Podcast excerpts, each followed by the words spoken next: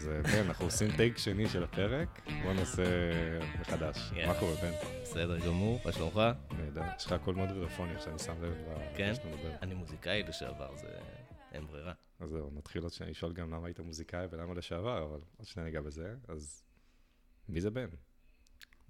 אז uh, אני מנכ"ל ו-co-founder בחברה שנקראת Insurights, אנחנו עושים uh, uh, ורסיה שלנו ל insurtech ו healthtech. Uh, לפני זה הייתי חמש שנים בחברה שנקראת טנא, uh, גם היא בתחום הביטוח והטכנולוגיה. Uh, פיתחנו פלטפורמה שקוראה נתונים ועושה תחשיבים אקטואריים באוטומציה, שזה בעצם להחליף תהליכים של תחשיבים אקטואריים שמבוצעים בצורה ידנית על ידי מערכת טכנולוגית. אה, הייתי שם חמש שנים, גם אה, אה, מנכ"ל וגם שותף, מכרנו אותה בסוף 2020, היה לנו כזה פוקס למכור, אה, סליחה, בתחילת אה, 2020, פוקס למכור שנייה לפני שהקוביד הגיע לישראל. אה, לפני זה עוד סטארט-אפ ב-2011-2012, שבגדול היינו יומרניים מאוד אה, ועם חלומות ענקיים, אה, וניסינו לעשות את מה שמטה עכשיו מנסים לעשות, כלומר להלביש שכבה נוספת מעל הרשתות החברתיות, שהיו אז יחסית בתחילת הדרך. ושהשכבה הזאת תאפשר לעשות משהו שהוא לא כל כך קיים, כמו שאנחנו ראינו ברשתות חברתיות, וזה להכיר אנשים חדשים.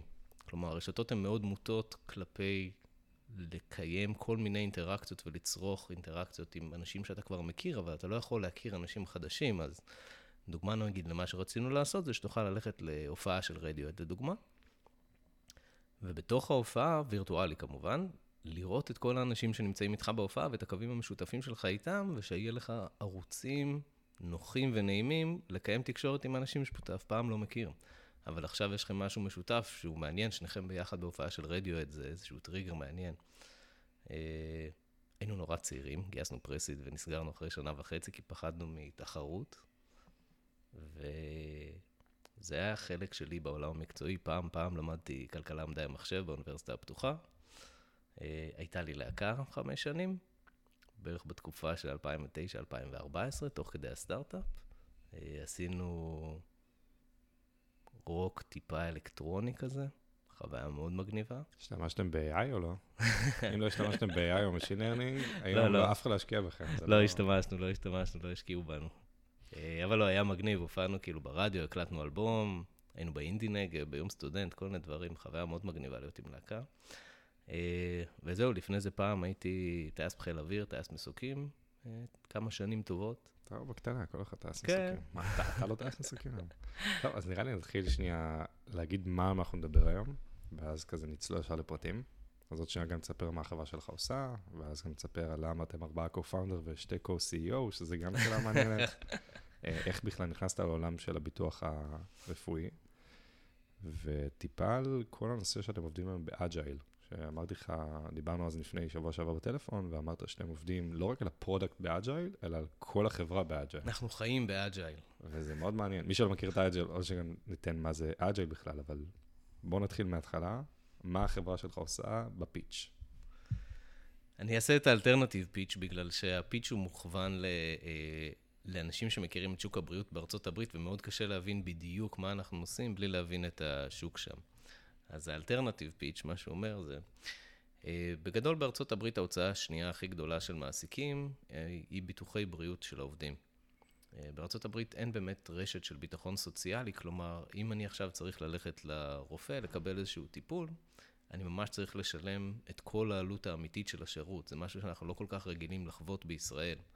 אני אתן דוגמה, אם צריך ללכת לעשות איזשהו ניתוח ביד, אני לא רק צריך לשלם את העלות המדומיינת, אלא ממש על כל השירותים. אני צריך לשלם על המנתח, ואם יש מרדים, אז על המרדים, ועל התרופות, ועל המיטה, ועל האוכל, ועל מי שמסיע אותי עם המיטה ממקום למקום, והיום של האשפוז אחרי זה, והבנתם את הרעיון. עכשיו, כל הדבר הזה הוא יוצר מערכת שהיא מורכבת, שבה המחיר הופך להיות חסם משמעותי בצריכה של שירותים רפואיים. הפרקטיקה שהתפתחה בארצות הברית, זה שבגדול, מה שקורה זה שהמעסיקים הם אלה שמבטחים את העובדים בביטוח רפואי, וזה גם אחד השיקולים הכי חשובים של עובד בבחירת מקום עבודה, כי זו הטבה מאוד משמעותית, וגם מהצד השני, זו ההוצאה השנייה הכי גבוהה של מעסיקים. האבל הוא שאף אחד לא מנהל את זה. כלומר, אין לך פונקציה אחת בתוך ארגון שאחראית מצד אחד לייצר אופטימיזציה של אה, הבריאות של העובדים, ואופטימיזציה של ההוצאות על הבריאות של העובדים. עכשיו, Considering שהבריאות של העובדים זה אולי הנכס הכי חשוב שיש לחברה, בטח לחברות שהן בתחום הטכנולוגיה והשירותים, אתה מאוד רוצה אה, למקסם את הנושא הזה.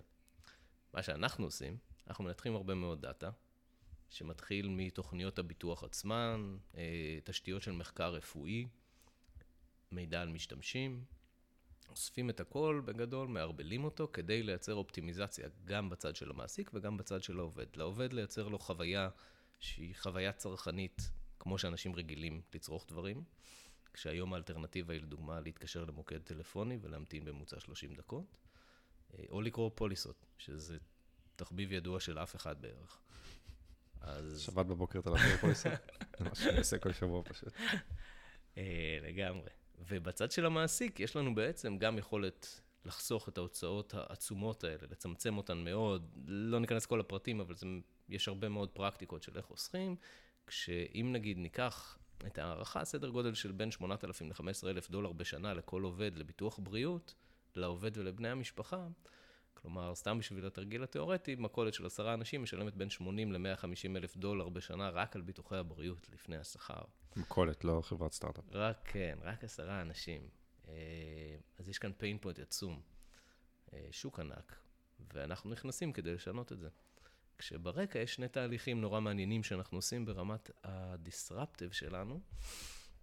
הראשון זה שהתעשייה הזו היא כרגע מאוד אסימטרית, כלומר, חברות ביטוח מצד אחד, גופים ענקיים, ישנים מאוד, מיושנים מאוד, אה, שלא כל כך הצטיינו ומצטיינים במתן שירות טוב ללקוחות. אה, אנחנו רוצים להחליף אותם במקום של המגע עם הלקוח, כלומר, לייצר קטגוריה חדשה ושכבה חדשה בין חברות הביטוח והתעשייה לבין המבוטחים. והדבר השני, והוא אפילו יותר משמעותי מהראשון, השוק הזה הוא מאוד patient-centric, כלומר, מתרכזים באנשים שיש להם איזשהו צורך רפואי אמיתי כרגע. אני צריך ללכת לעשות בדיקה מסוימת, אני צריך לעשות טיפול, אני מרגיש לא טוב, אלה דוגמאות. אנחנו רוצים להפוך אותו מ-patient-centric ל-customer-centric, כלומר, אנחנו לא רוצים להתייחס רק לאנשים שיש להם בעיה עכשיו, אלא אנחנו רוצים להנגיש שירותים של אה, רפואה מונעת ורפואה דיאגנוסטית, ובאופן כללי בריאות, כי בארצות הברית מנוי לחדר כושר ב-50% יכול להיות חלק מהביטוח הרפואי שלך, ובעצם לשפר את הבריאות של האנשים עוד הרבה לפני שהם בכלל מגיעים לצורך הרפואי עצמו. עכשיו, מה שיפה ברעיון הזה זה שהוא משנה את כל ההסתכלות על השוק, כי במקום להסתכל על רק 10% מסך המבוטחים שיש להם באמת אה, צורך כרגע מיידי בשירותי רפואה, אנחנו מסתכלים על כל 100% מהאנשים. ואלה שני תהליכים שהם אה, מאוד מאפיינים את מה שאנחנו רוצים לעשות.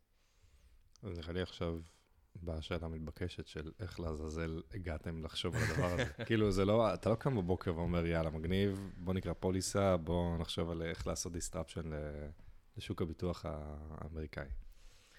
אני חושב ששני דברים מעניינים לגבי זה. אחד, רעיונות באופן כללי הם לא הם חיה סטטית. רעיונות הם, הם תהליך שהוא כל הזמן בהתהוות, כלומר, הרעיון היום הוא שונה מהרעיון שהיה אתמול, והוא מאוד מאוד שונה מאיך שהרעיון יראה עוד שבוע ועוד חודש. זה קצת מתחבר למה שדיברנו על אג'ייל, לפני ה... שפתחנו את המיקרופון. והחלק השני של זה זה שבדרך כלל, לדעתי, רעיונות מגיעים בסוף, כמו הרבה דברים בחיים, מדוגמה אחת קטנה.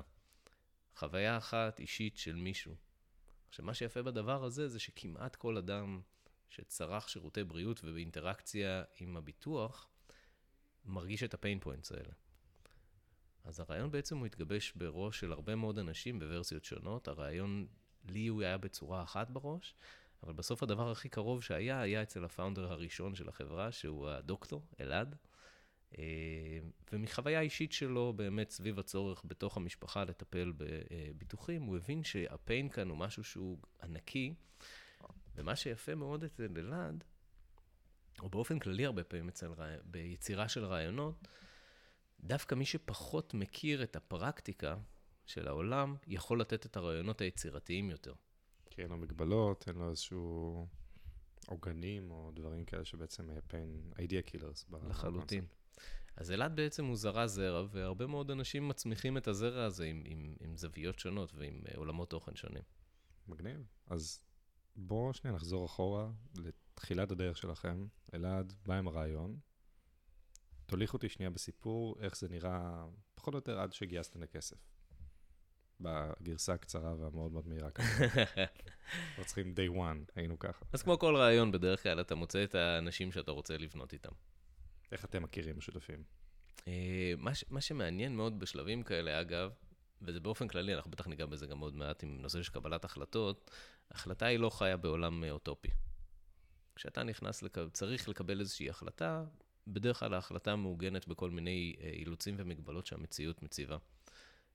ובסטארט-אפים אחד האילוצים המורכבים והמעניינים הוא שלא כל אחד בנוי לזה.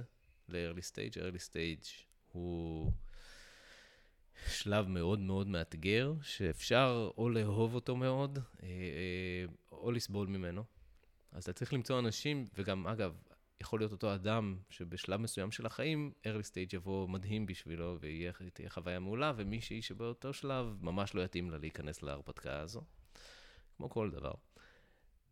והדבר השני הוא זמן. בסטארט-אפים אתה חייב לזוז מאוד מאוד מהר. אין לך את הפריבילגיה לצאת ולשוטט ולהתלבט יותר מדי על כל דבר. אתה צריך לקבל את ההחלטות מאוד מהיר, יש אינסוף החלטות.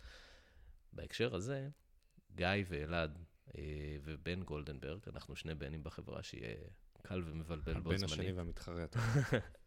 לא, הוא בן מהמם, הוא בן מהמם. אה, הם התחילו, אה, ואני בכלל פגשתי אותם בצורה שהייתה קצת משעשעת. אה, ראיתי את המוצר שלהם, ראיתי מאוד, רציתי מאוד להביא אותו לחברה שבדיוק מכרתי והייתי מנהל שכיר בה. נפגשנו, גיא ואני היינו ביחד בצבא. וכבר בפגישה הראשונה הבנתי ש... שיש כאן משהו מעניין, וגם ראיתי שיש מבחינתם משהו מאוד מעניין. וכמו כל דבר טוב בחיים, יצאנו לתהליך של dating. אה, נהיינו רציניים יותר. וככה התחברנו. ואם אני רוצה לשאול איך הגעתם לרעיון עצמו, בפרקטיקה, ואיפה זה פגש כל אחד מכם, כאילו? אני חושב שזו שאלה שנכון יהיה לשאול כל אחד מהאנשים, בגלל שהתשובה היא מאוד מאוד אישית בסוף. כלומר, איך, איך הרעיון אה, תפס כל אחד, כמה זה הרעיון וכמה זה החזון. הרעיון והחזון לא משחקים אה, על אותם צרכים אה, פסיכולוגיים אצל האנשים. אה, אני יכול לענות את התשובה שלי, כמובן. דווקא בתוך החברה הקודמת שניהלתי, ראיתי שאפשר באמת לשנות לטובה ולהשפיע על הבריאות של אנשים דרך דאטה, במוצר יחסית דומה למה שאנחנו עושים ב-Insurance. והיכולת לעשות אימפקט כזה על החיים של אנשים היא יכולת שהיא מאוד יוצאת דופן, היא מיוחדת. כלומר, אם אני יכול, לא משנה מה הפרוסס שאני אעשה מאחורי הקלעים, בבנייה של החברה, בבחירה של האנשים, בגיוס של הכסף, בהכל, אבל בסוף אני יכול להגיע אל אדם אחד ולעזור לו לגלות אה, סרטן, לדוגמה, בשלב אחד במקום בשלב ארבע, זה משהו שאותי אישית הוא מגניב מאוד. הוא מאוד מאוד מגניב, הוא גם סקילבילי ברמות, כלומר, הבעיה הזו היא לא בעיה שיש רק בארצות הברית או שיש רק במקום אחר.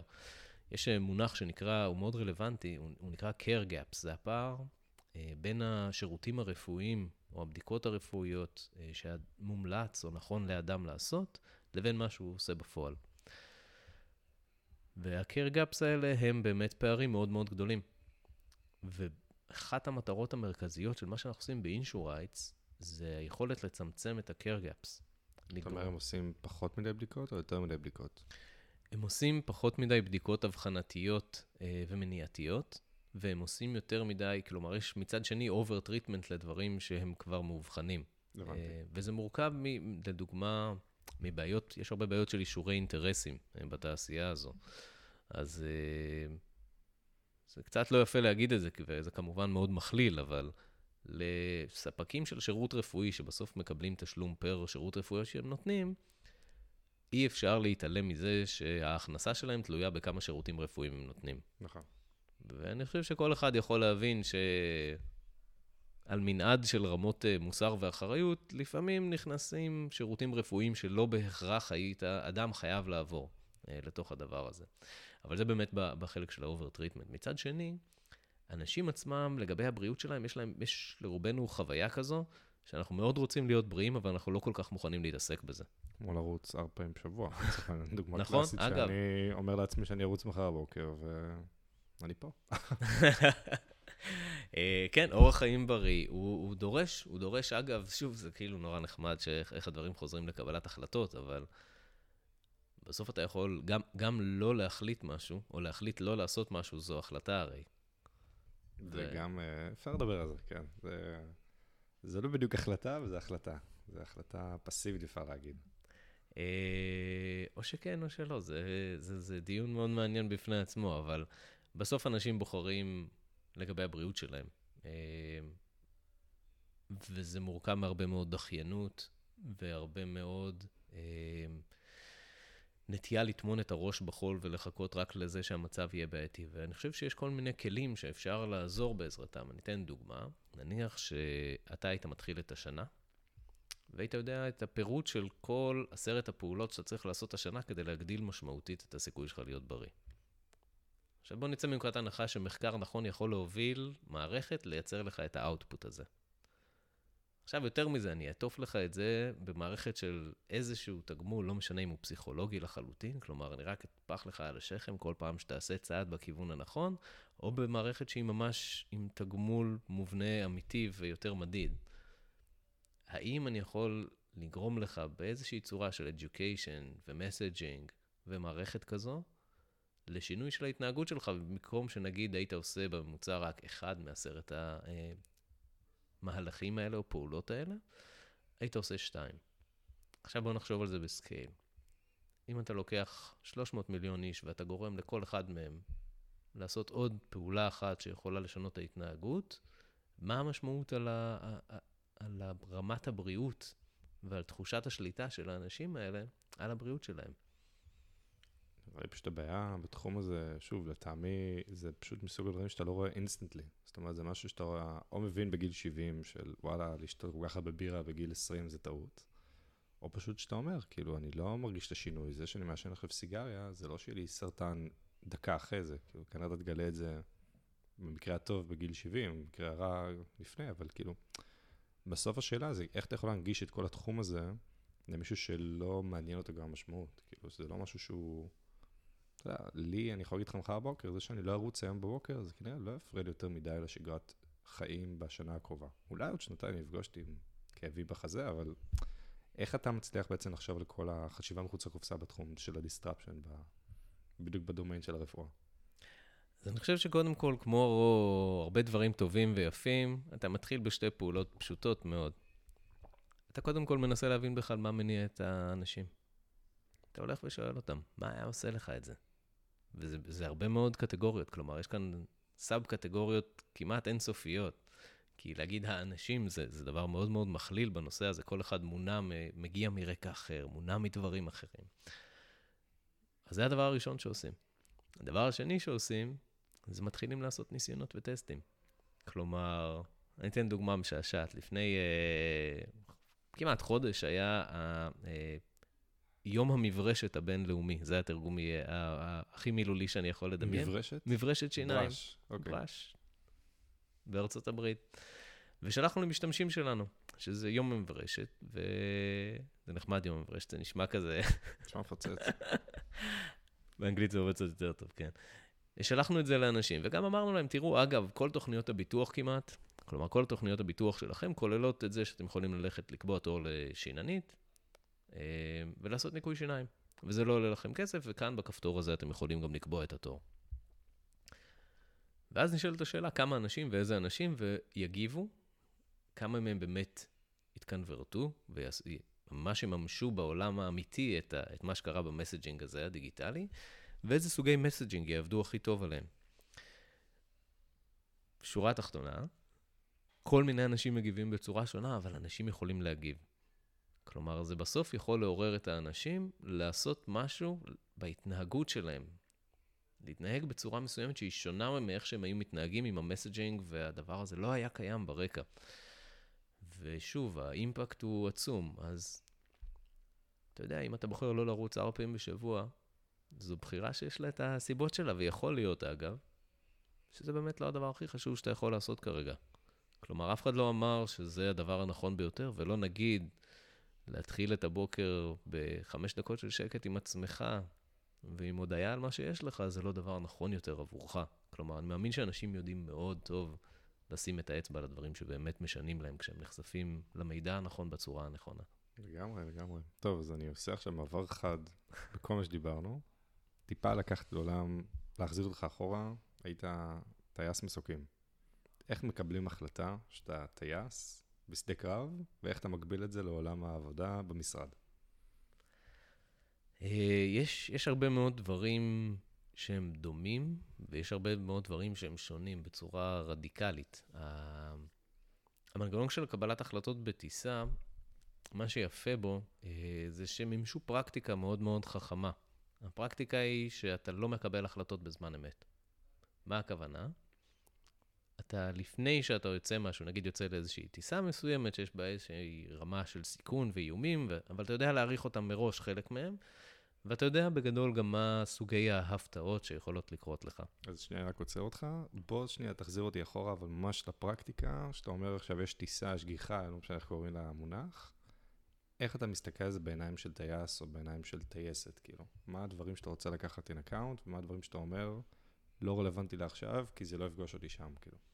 אז אתה ממש ממפה את כל הדברים, כלומר, אתה הולך להיסטוריה של איזה אירועים היו, אתה הולך להערכות של מה יכול לקרות. לדוגמה, נניח שאנחנו טסים עכשיו מעל ים לטיסה מאוד ארוכה, ואתה אומר לעצמך, אוקיי, אה, הדלק שלי מספיק לחזור ליבשה עד הנקודה הזו. אם אתה עכשיו רוצה לחצות אה, אה, את הים התיכון בכיוון מסוים, יכול מאוד להיות שבתקלות מסוימות של דלק, אתה תדע בוודאות שמהנקודה הזו והלאה, לא יהיה לך דלק לחזור ליבשה. דבר נורא חכם יהיה לתכנן מראש מה אתה עושה אם הדבר הזה קורה. כלומר, אתה לא רוצה להתחיל לחשוב מה אתה עושה כשאין לך דלק לנחות על, על יבשה, אלא שאתה צריך כאילו להתרסק בצורה מבוקרת לים. עדיף לעשות את התכנון הזה מראש, יש לו גם נגזרות טכניות, לדוגמה. אתה תרצה לקחת איתך ציוד שהוא כמו סירה לאנשים. אתה תרצה להסביר לאנשים ולתרגל אותם שנה כבר לפני, מה קורה כשמסוק צריך לשקוע בים. אז תגבילי רגע משהו מעולם הדלק לעולם המשרד. מעולה. משרד, עבודה, הייטק, כאילו... זו דוגמה מאוד טובה, כי דלק הוא, הוא, הוא רץ גם ב, בעסקים, פשוט קוראים לו כסף, זה, זה קצת שונה. אני חושב שיש הרבה מאוד דברים שאתה יכול, בתהליך נכון של אה, סימולציה, לדמיין את כל מקרי הקיצון שיהיו לך. לדוגמה, בסטארט-אפ אתה יכול לדמיין מה יקרה אם אתה לא תצליח לגייס את הסיבוב הבא. וזה משהו שאתה יכול להיערך אליו מראש, ואתה חייב להיערך אליו מראש, ורצוי גם שתתכנן מה המקרים והתגובות. נגיד שיש לי תקציב של עשרה שקלים לסטארט-אפ, ואני יודע שהוא יספיק לי לשנה, ואני יודע שכדי להגיע אה, בוודאות גבוהה לגיוס נוסף, אני צריך לייצר איזשהו ערך. איזשהו ערך מדיד. ואני יודע להעריך שלייצר את הערך הזה ייקח לי חצי שנה. עכשיו אני יכול להבין שיש לי כאן חצי שנה של בעצם ספייר, כי יש לנו תקציב לשנה. נניח שתהליך הגיוס לוקח אפס זמן, ובמהלך חצי שנה אחרי שייצרתי את הערך, אני בעצם יוצא לגיוס. החלטות שאתה יכול לעשות זה לדוגמה, לצאת לגיוס כבר טיפה יותר מוקדם ולגשש, אולי טעית בהערכה שאתה חייב להגיע לערך X כדי לגייס את הסיבוב הבא. החלטות נוספות שאתה יכול לעשות, אתה אומר, אוקיי, במידה ואני רואה שהגעתי עד לחודש התשיעי ולא הצלחתי לגייס את הגיוס, יש לי כבר סט של פעולות שאני יודע לעשות. נגיד פעולות שהן מקטינות את ה-burn rate. אולי אגב משהו הפוך, יכול להיות שנראה שאם אנחנו מגיעים לטווח החצי שנה, לא הצלחתי לממש את הערך X, אלא הצלחתי לממש 0.75 ממנו, אולי בכלל ההחלטה הכי נכונה היא דווקא להקצות עוד משאבים כדי להגיע יותר מהר לערך X. כלומר, ההבנה שמתחילה להתבהר היא שאולי 12 חודשים בברן רייט שבניתי, בכלל לא יספיקו לי להגיע למיצוי הזה. אז אני חושב שאם אני מחבר את שני הדברים, בדרך לקבלת החלטות מורכבות, נכון מאוד לחשוב מראש, בסיטואציה שהיא כמעט נקייה מהשיקולים הרגשיים, מה האפשרויות שלך ואיזה אה, החלטות תוכל לקבל, כלומר, מה סל הכלים של ההחלטות שיש לך בכלל. למה חשוב לעשות את זה מנותק מהסביבה הרגשית? ואני אחזור דווקא, ל... דווקא לטיסה בהקשר הזה. אה, אתה לא רוצה לקבל את ההחלטה הנכונה או להתחיל להיכנס לשיקולים מורכבים כשיש לך נגיד אה, אש במנוע. כי פרק הזמן שיש לך לקבל החלטה, הוא יתכנס לשלוש דקות, כאילו לשלוש דקות אם לא הצלחת לבצע משהו חיובי, כלומר גם לכבות את האש, גם לנחות, גם הכל, אתה בעיה מאוד גדולה, אתה כנראה כולם הולכים להישרף. אז זה היה דוגמה קשוחה קצת. אה, קצת מורבידי על הבוקר. משהו יותר קליל כזה פתאום, כן. לגמרי, לגמרי. אה, אפשר לקחת את זה, אגב, גם מעולם אה, של השקעות. כלומר, אני חושב שהרבה אנשים שמשקיעים בעצמם, משקיעים או סוחרים, לראות פעם ראשונה איך נראה השוק כשהוא יורד ב-30 אחוז, זה אה, גורר מחיר פסיכולוגי אה, ורגשי מאוד מאוד גבוה. עד, שלא, עד שזה לא קרה לך פעם ראשונה, אתה לא יודע איך זה מרגיש, וזה מרגיש נורא. זאת אומרת, לא להשקיע ב-2008. לא, או, לא השנה להשקיע. או אגב ב-2020. נכון, נכון, נכון, נכון.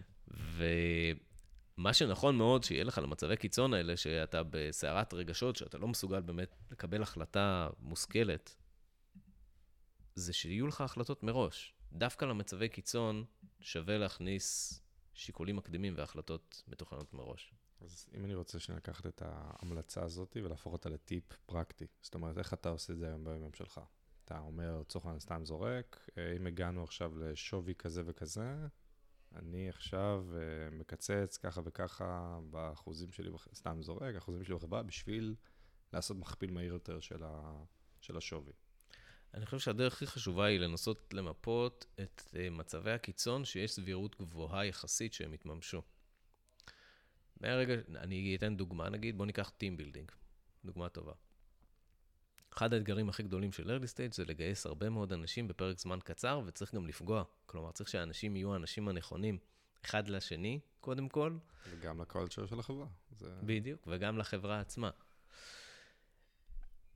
אז נגיד החלטה מסוימת, אני יכול להגיד, אוקיי, יש לי כאן שתי אפשרויות. אני יכול לבנות את הצוות בחצי שנה, ולהגיע לרמת דיוק יותר גבוהה, מצד שני אני שורף כסף לאורך כל הדרך, כי מה, מהאדם הראשון אתה כבר משלם את המשכורות, ועד שהצוות לא מושלם, נניח שתכננת נכון צוות, הוא לא יוכל לתפקד באמת בצורה שאתה צריך. ומהצד השני, אם תגייס אותם את כולם בשבוע, נניח שמצב כזה הוא אפשרי בכלל, הסיכוי שלך לקבל החלטות לא נכונות לגבי אנשים הוא יותר גבוה. כי עקרונית זה מאפשר לך להקדיש שלוש דקות לכל רעיון, שזה לא התהליך האידיאלי. התהליך האידיאלי זה חמש, אבל בסדר, פרגנתם פה בשלוש. אז בתוך הדבר הזה, אתה אומר, אוקיי, אתה קובע לעצמך, נגיד, כמה זמן אתה רוצה להקדיש לבנייה של הצוות. שזו החלטה מורכבת, זה דבר, אני חושב ש... אני חושב שלא כל האנשים שאני מכיר באמת נכנסים לשיקול של כמה זמן הם מוכנים להקדיש לכל דבר, כלומר, מה הריסורסים שהם מקדישים לתהליך כזה.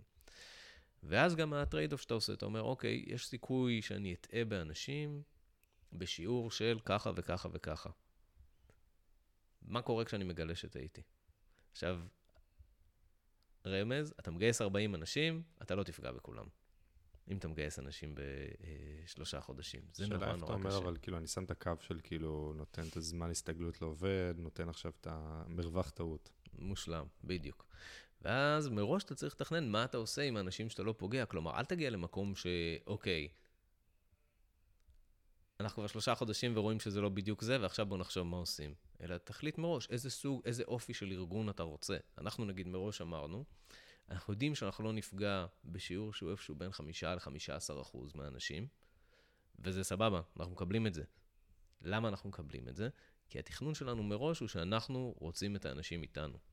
ולכן כשבאנו לבחור את האנשים, אחד הדברים שהיו חשובים לנו, הוא לבחור אנשים שאנחנו יודעים שגם אם הם לא יהיו בפיט גבוה מאוד בהתחלה, יש להם גם את היכולת האישית ללמוד ולהתפתח, וגם את החוסן העצמי להיות בסיטואציה כזו, ושאנחנו מעריכים שהם מסוגלים לעבור את, ה, את המשוכה הזו.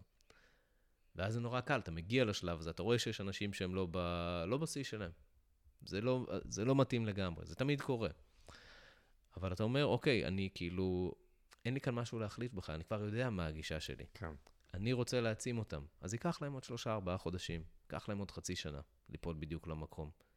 אבל זה הדבר שהכי חשוב לנו. אנחנו רוצים את האנשים, אנחנו רוצים לגייס מהר, אבל אנחנו גם לא רוצים להיות חברה שמגייסת מהר ואז מוציאה אנשים, ולכן כל סט ההחלטות האלה הוא בכלל קרה לפני שיצאנו לגיוס הראשון של הבן אדם הראשון.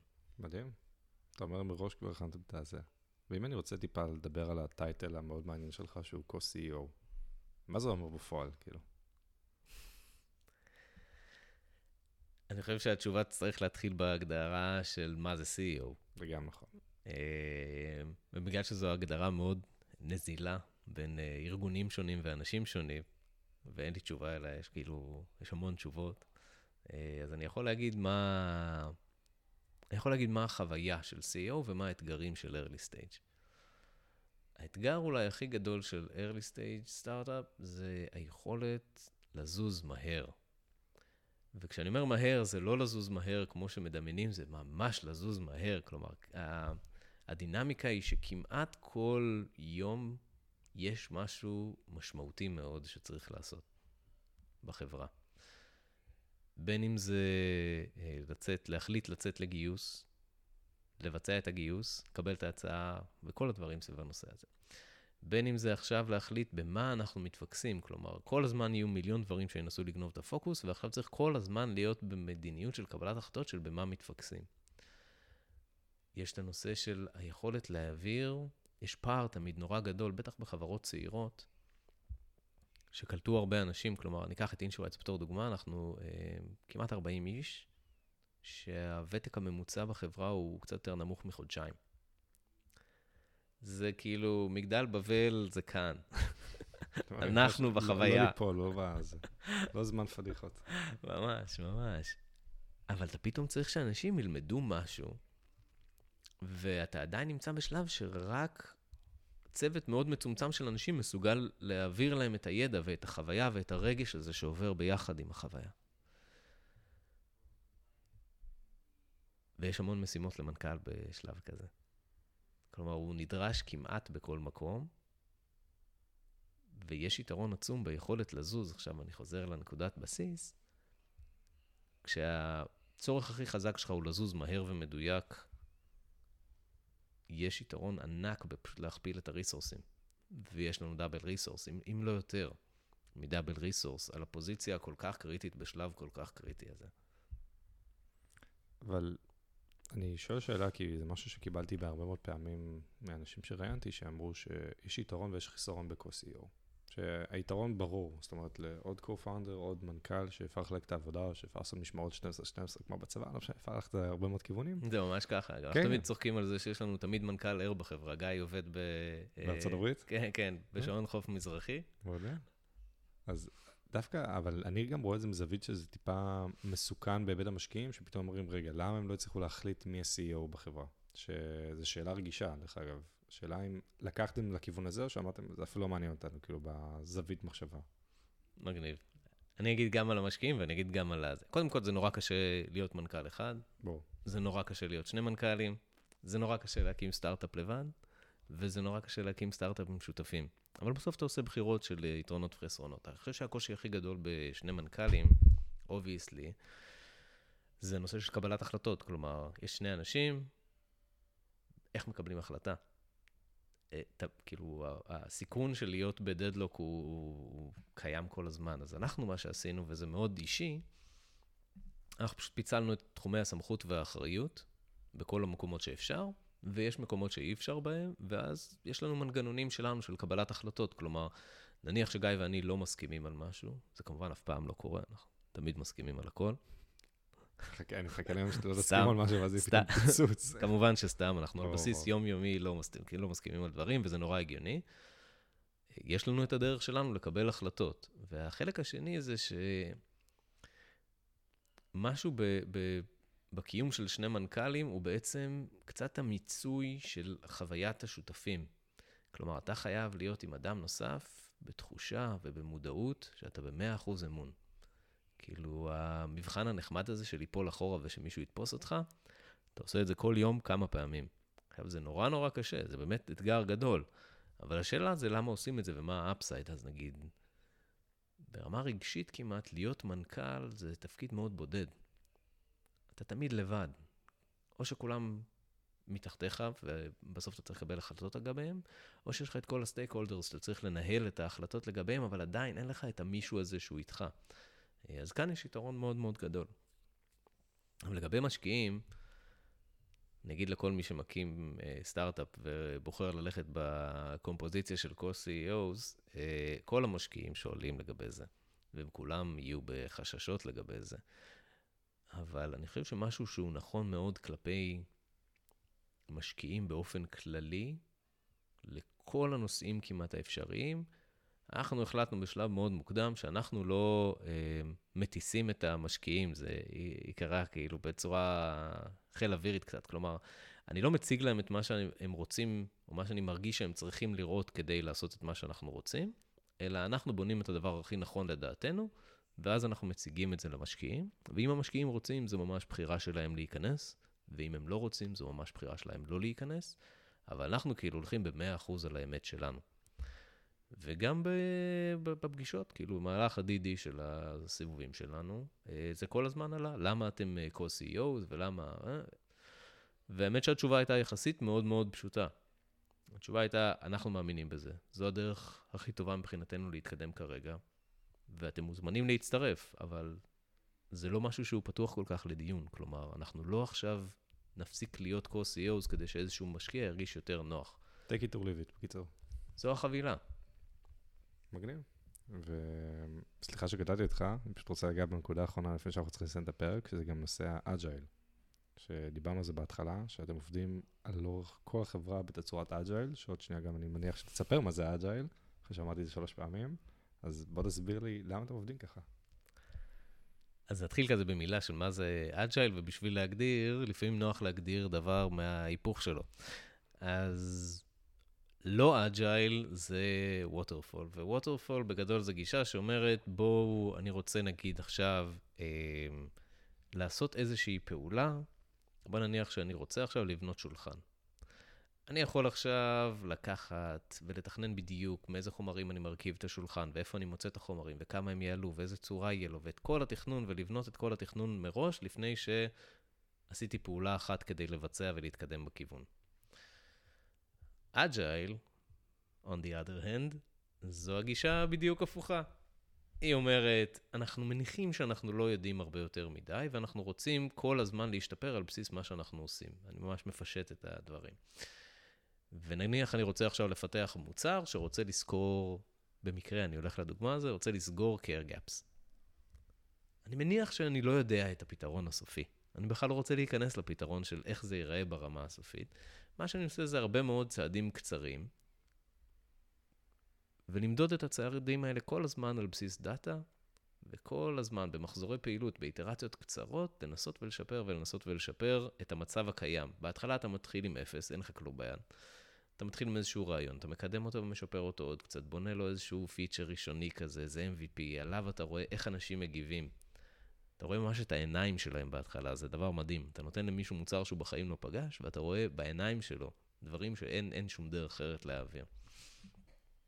לגבי החברה, אז אנחנו החלטנו לבנות ממש את כל החברה לפי הרעיון הזה, כלומר ה agile אצלנו לא רק ברמה של פיתוח מוצר, אלא כל הגישה של החברה היא אג'ילית מאוד, במובן הזה שאנחנו מניחים שאנחנו לא יודעים הרבה מאוד דברים, ואנחנו רוצים לעשות ניסיונות, לאסוף דאטה, לשנות בהתאם, ולעשות ניסיון נוסף, ולהיות כל הזמן במחזוריות הזו.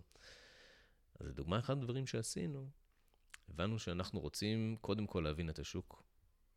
לפני שאנחנו מפתחים מוצר, הרבה חברות בדרך כלל מגייסות R&D, בונות איזשהו prototype, לוקחות אותו לשוק ורואות איך הוא מגיב.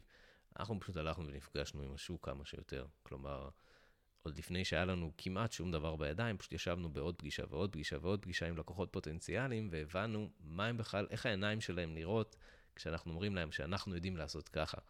עכשיו, זה בסדר, בהתחלה אתה לא יודע לעשות ככה, אבל אתה יודע שאתה יודע לעשות את זה ברגע שתחליט. כלומר, אתה לא מציע דברים שהם תלושים מהמציאות, אבל מצד שני, אתה גם לא מגביל את עצמך רק לדבר היחיד או שניים שפיתחת, אתה פותח 20 רעיונות שונים, ואתה רואה מה התגובות לגביהם. ואז אתה מתקדם כל הזמן, בעוד צעד ועוד צעד, לגיוון מה, מה שמרגיש כמו הדבר הנכון. מה, מה טווח טעות פה אבל? זאת אומרת, אם אתם עושים את השיטה של A-B testing או שיטה של agile, בסוף יש איזה מחיר גם. מעבר לכסף, זה זמן, אני מניח, של האם זה עדיין משתלם לעשות את זה כל הזמן, או רק על מחלקות מסוימות? אני חושב שהתשובה היא, בלי, בלי להיות מתחמק, אה, אין אף סטארט-אפ ואין אף צוות פאונדרים או צוות עובדים והקמה של סטארט-אפ שהם זהים אחד לשני. אה, אפילו על מימד זמן, אותו צוות, אותו סטארט-אפ, אותו רעיון, בהפרש של שנתיים, יכול להיראות אחרת לחלוטין. אני לא יודע להגיד מה נכון לכל אחד. אני יודע שלנו היה מאוד נכון ונוח לא להיכנס לברן רייט שדרוש בשביל להקים R&D מבוסס, לפני שאנחנו מבינים מה באמת הצורך בשוק ולקבל ולידציות. כלומר, להבין שאנחנו יודעים לסגור עסקאות על משהו, שגם אם הוא עוד לא אה, בשל ברמה שהוא יכול היה להיות בשל אם היינו מתחילים בכיוון ההפוך, אנחנו גם יודעים את הדברים שלא לא נכון היה לעשות. כלומר, היינו יכולים למצוא את עצמנו הולכים חצי שנה בכיוון הממש לא נכון, ואז מהדוגמה הקודמת, מגלים אין לנו דלק לחזור כאילו ליבשה. זהו, כאן נגמרנו. זאת אומרת, הלכתם לכיוון ההפוך של המרקט fit, אפשר להגיד. במקום לחפש כל הזמן את ה market fit, פשוט ניסיתם לפגוע לכל ה market fit וללכת על דרך הפסילה. כן, לגמרי. market fit ולא product market fit. אני בכוונה, כן. כאילו, אני מדגיש את הנושא הזה, כי כאילו, מניח שלא לא כולם, ברור, ההבדל הוא ברור להם, ההבדל הוא ענק. מגניב. טוב, אז בן, אנחנו הגענו לסוף הפרק. ואני, לפני שנסיים, אני אשמח לעשות איזשהו, לסיים טיפ שלך. לא קשור ל product market fit, לא קשור לחברה, לא קשור לעולם הטיס או קבלת החלטות, משהו משלך, שאתה, אפשר להגיד עוד כמה שנים. זה חכם סיני בשם זה, בן אמר לי. אני חושב שבסוף הדבר הכי חשוב מבחינתי, זה שאתה, כשאתה הולך לישון בערב, ואתה עוצם את העיניים, ואתה חושב על מה שעשית היום ועל מה שאתה רוצה לעשות מחר, עמוק בפנים, אתה יכול לדעת אם אתה במקום שאתה רוצה להיות. ואף אחד לא יכול אה, להגיד לך את זה. זה משהו שרק אתה עם עצמך תדע. אפשר להתייעץ עם אנשים, אפשר לחשוב, אפשר... אבל זה לא משנה, הידיעה האמיתית היא קיימת רק אצלך. ואני חושב שבעולם שאנחנו נמצאים עכשיו, יש לנו את הפריבילגיה לנסות לכוון ולהישאר ולהיות במקומות שבהם אנחנו מרגישים באמת טוב עם עצמנו, ובחוויה שלי זה המקום שבו אפשר לפרוח. זה לא כל כך משנה איפה זה. מה שחשוב זה שהתחושה שלך תהיה כזו שאתה נמצא במקום הנכון. אהבתי, אחלה טיפ. טוב, בן, תודה רבה על הזמן. תודה רבה. ומקווה שכל מי שיהיה שאלות יוכל להציק לך בלינקדאין או בכל פלטפורמה אחרת. מדהים, תודה שהזמנת אותי. בכיף.